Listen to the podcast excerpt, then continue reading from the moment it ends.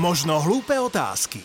Podcast Ďura z Hemendexu. Prvou možno hlúpou otázkou, ale toto je presne situácia, kedy ja asi veľmi machrovať nemôžem a preto len poviem, že som rád, že je tu so mnou Martina Ribar Hestericová. Ahoj. Ahoj. No a Martina, ty si prosím ťa forenzná chemička a ja už viem, že forenzná chemička neznamená en cé í á za všetci títo mudrlanti policajní, že to je niečo úplne iné. Tak povedz, čo je forenzná chemička? Popravde normálne forenzná chemička by kľudne mohla byť to, čo propagujú v en cé í á. Keby som robila s políciou, tak, tak budem skúmať aj vzorky krvi, ale forenzná chemička v našej firme znamená, že analyzujeme vzorky pre našich zákazníkov. Dobre, ale ty robíš teda vo, vo farmaceutickom priemysle? Áno. Čiže kto je zákazník farmaceutického priemyslu? No takto. Bežná farmaceutická firma vyrába liečivá, ktoré uh-huh. sú buď to nejaké malé molekuly, alebo proteíny, protilátky a, a tak ďalej. A to majú oni ako svoje vlastné produkty. Jasné. Ale prv, než to môže ísť do pacientov, to musí prejsť cez klinické štúdie, cez všetky agentúry, ktoré to regulujú. Uh-huh. No a v tomto procese oni musia tú látku pripraviť vo veľkom množstve. A to si oni nerobia sami, ale prídu napríklad k nám.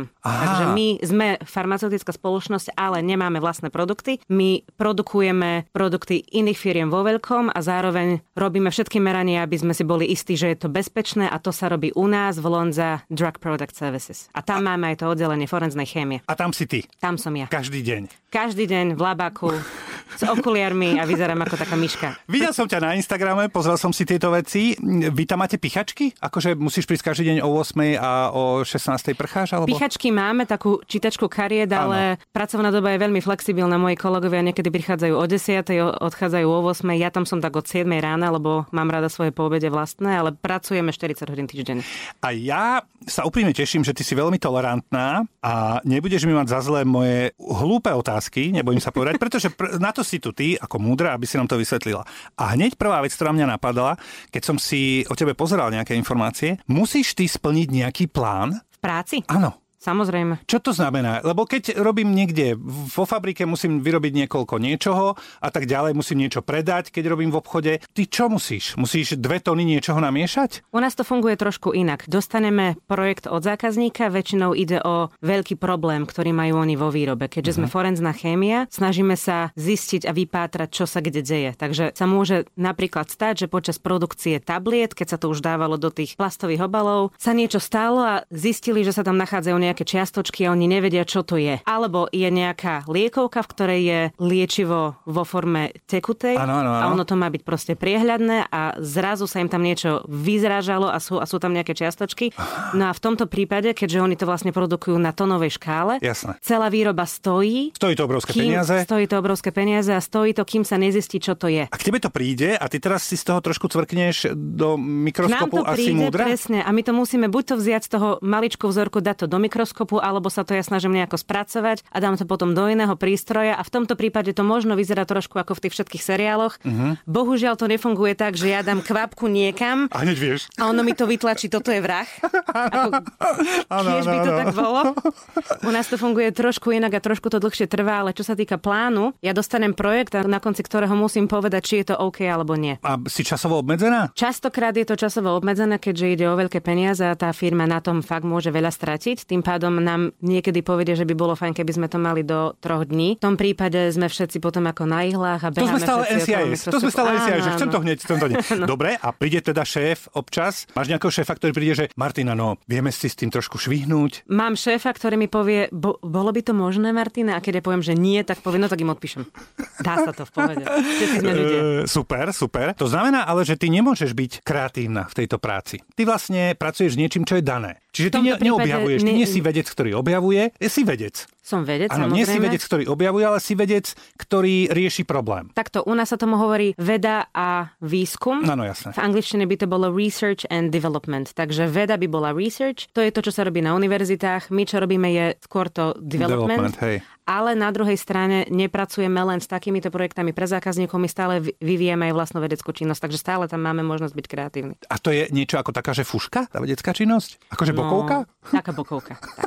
A to je niečo, čo robíš tam v tej práci, kde si? To robím tam v tej práci, kde som. Keď zrovna neriešiš nejakú veľkú firmu, ktorá má nejaký problém, tak sa dostaneš tomu svojmu, alebo povieš si, dnes štyri hodiny riešim problém a štyri hodiny budem robiť na svojom. Závisí to odo mňa a závisí to od toho, koľko mám projektov presne, ale snažím sa to robiť popri práci, pretože keďže mám nejaký projekt u zákazníka, ja si musím pripraviť vzorky, čo trvá, ja neviem, dve tri hodiny, uh-huh. potom to musím dať do prístroja a tých vzoriek je väčšinou veľa, každá sa meria tridsať minút, takže si nastavím tzv. Sekvenciu, koľko vzoriek sa mi bude za sebou merať. Uh-huh. To znamená, že ja mám niekedy dva dni času, kým, kým sa to zmeria, kým môžem analyzovať dáta. Za tú dobu ah, pracujem s našimi študentami, s našimi internistami, s ktorými spolupracujeme taktiež. Mimochodom, dá sa k nám prihlásiť, keby mal niekto záujem na internship. Aha, toto teraz akože si povedala a niekto si povie, že OK, e, rýchlo. Chcem ísť do farmapriemyslu si vyskúšať, takže nám proste pošlo životopis, není problém. Dobre, dobre. To ale znamená, nie že by ma to prekvapilo, že musíš byť veľmi múdra, lebo ak prichádzaš do, do styku s zlúčeninami pevnými aj s tekutými, ja neviem akými, tak tam predsa ten s mojou chabou chémiou predstavivosť, ten proces e, toho je predsa úplne iný, čiže ty musíš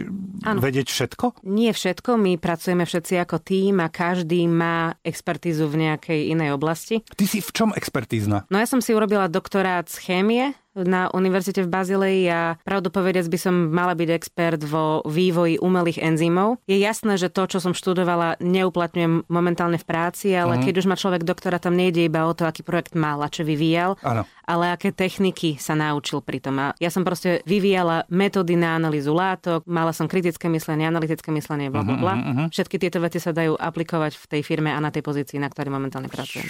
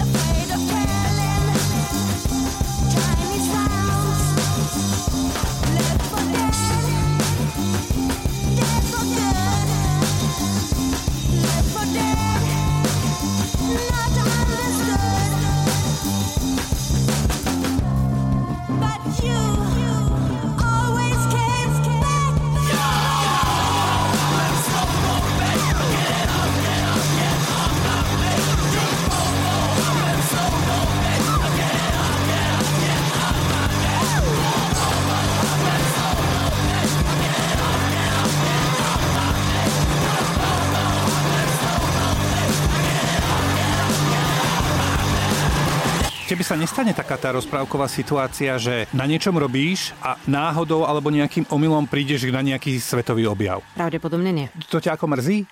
Popravde... Mne by to bolo tak ľúto, lebo by som si hovoril, možno, že celý život mám pred sebou, že príde ten deň D, kedy niečo splesnivia alebo niečo sa urobí inak. Ja si poviem, heuréka. No tak takých momentov sú už mala veľa, aj, aj počas doktorátu samozrejme. Keď som, keď som proste riešila niečo alebo som rozmýšľala nad niečím úplne iným a zrazu mi, mi napadlo riešenie úplne iného projektu, alebo proste človek číta článok a získa z neho inšpiráciu na niečo, kde sa to dá inde aplikovať. Aha. Ale ak je teda otázka smerovaná na Nobelovú cenu alebo na takéto veci, nie, ono myslím, je to... Nie? Myslím akýkoľvek objav. Akýkoľvek ako nemyslím objav. Úplne... Ono to väčšinou s základným výskumom funguje tak, že človek si báda na svojom piesočku, zomrie a až potom po niekoľkých rokoch príde, príde... príde niekto iný, prečíta si tú prácu a zistí, však toto by sa dalo, ja neviem, som si robila chémiu, toto by sa dalo aplikovať pri vývoji nejakého nového materiálu, ktorý pôjde do Jasne. Vesmíru. Takže ono je to proces, Aha. ktorý trvá dlhšie ako jeden ľudský život často. Lebo ja som si myslel, že ty vlastne ako keby aj vytváraš niečo, kde dávaš nejaké látky, máš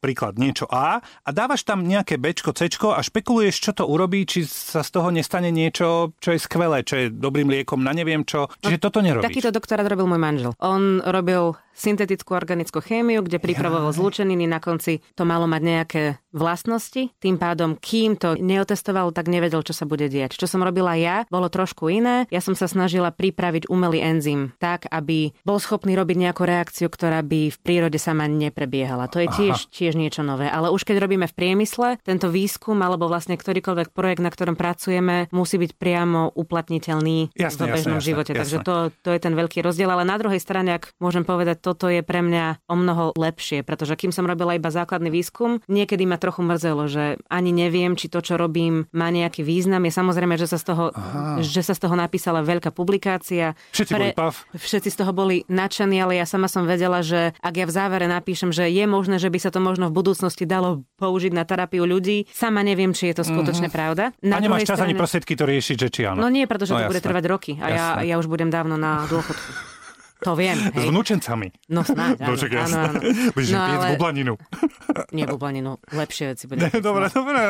Myslel som, že aj bublanina je dobrá chemická zlúčenina pre deti. Ale pravdou je, že keď prinesiem bublaninu v robote, no, do praxe, tak, tak, tak sa za tým idú potrhať. Teda, no, no. no a to ešte dones nejaký ovčí syr. Nosím aj korbáčiky. A, sú, a strašne radi majú všetky údené syry. U nás to veľmi nepoznajú a sami hovoria, že toto má strašnú veľkú dieru na švajčiarskom trhu, a nie je to lebo perf... to chutí ako slanina. No a nie je to perfektné, že ty do Švajčiarska svetoznámej syrárskej veľmoci nosíš syry a oni sú pav? No. Ha, prosím ťa, o čom sa tu bavíme?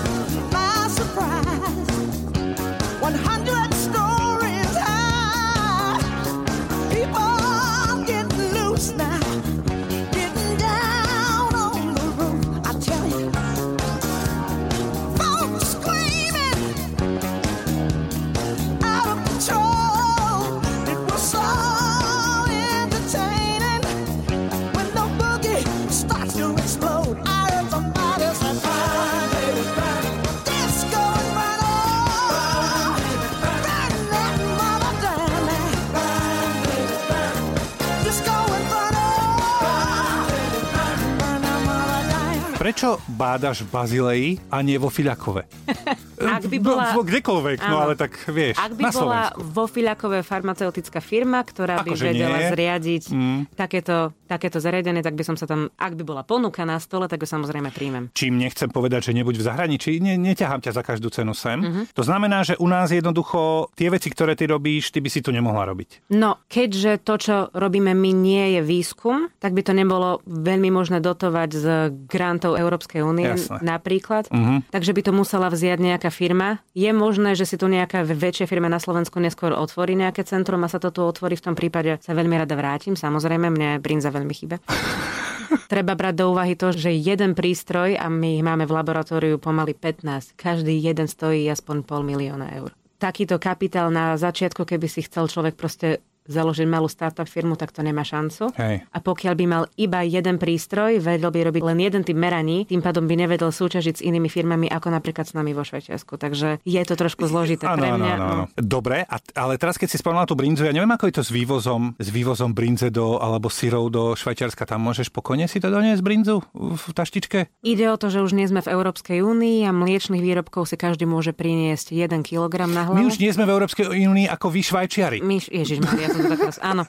No veď ako tak, mm-hmm. no, ja, nie, ja som to už pochopil. Nie sme, ale nie áno. sme v Európskej únii a aj keď chodíme na nákupy do Nemecka, pretože Bazilej je na hranici s Francúzskom a Nemeckom, tak. tak si musíme dať pozor, čo všetko si môžeme priniesť z hranice. A to sa častokrát sa stane, keď nás idú navštíviť rodičia, že im presne musím povedať, nenoste klobásy. Nepašujte, nepašujte. Lebo budete pašovať lebo a potom bude budete proste platiť pokutu.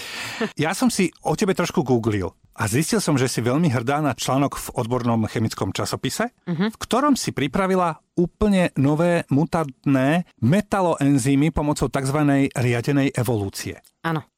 No. Ešte raz. Nové mutantné metaloenzymy pomocou tzv. Riadenej evolúcie. A teraz si to dajme do normálnej reči.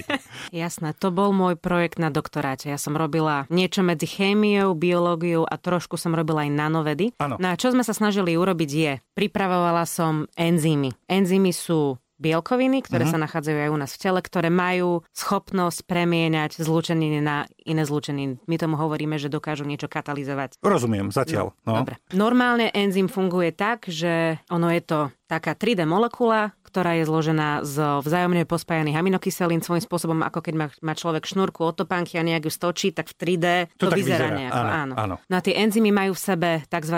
Aktívne miesto, to znamená nejakú jamku v strede, do ktorého presne zapasuje molekula, ktorú chce potom ďalej premieňať, ktorú chce katalizovať. Jasné. Na čo som robila ja, že som vzala bielkovinu, ktorá túto schopnosť nemala. To znamená, že to bola taká, taká normálna bielkovina. Normálna bielkovina. My sme pracovali s bielkovinou, ktorá sa nachádza inak aj vo vaječnom bielku. My sme ju ale pripravovali v baktériách a robila som to preto, aby som ten enzym vedela meniť jeho štruktúru. Robila som to preto, pretože do toho aktívneho miesta, do tej jamky, ktorá síce nevedela nič ešte robiť, Aha. som strčila umelý katalizátor. To znamená, že to bola molekula, ktorú som si sama uvarila v labáku. No a keď sa to strčilo do, do tej bielkoviny, tak to tam zostalo a spolu to vedelo katalizovať reakcie. No. Tomu sa hovorí umelý metaloenzym. Aha. Metalo, pretože má v sebe atom kovu. Áno. Umelý, pretože som ho pripravila ja v labáku. No dobre, a teraz, a ty si toto vyrobila, pripravila, objavila a všetci urobili, že jupí, lebo čo s tým vieme urobiť, ako nám to pomôže? Boli z toho všetci wow, aj preto, že som ešte na tom, jak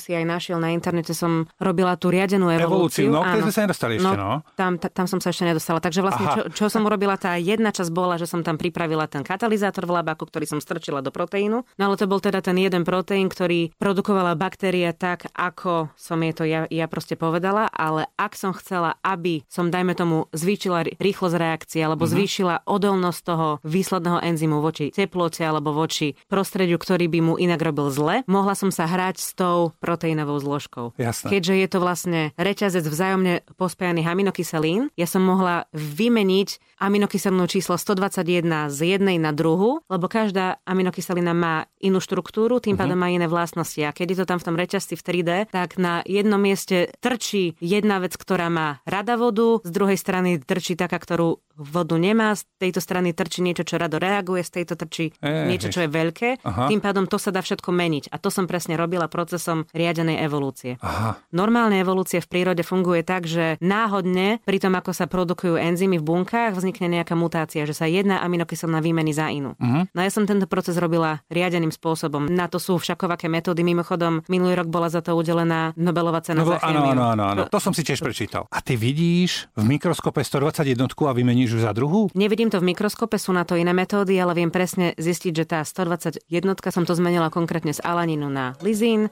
Tým pádom to malo potom úplne iné vlastnosti a potom som to testovala v reakcii a som videla, že pokiaľ tam bola tá pôvodná aminokyselina, tak som mala výťažok, ja neviem, tridsať percent. Keď som tú aminokyselinu zmenila, tak som mala výťažok skoro sto percent, že skoro všetko mi zreagovalo. Čo je super. Takéto veci v prírode by trvali miliardy rokov a ja som to vedela spraviť spolu asi za dva mesiace.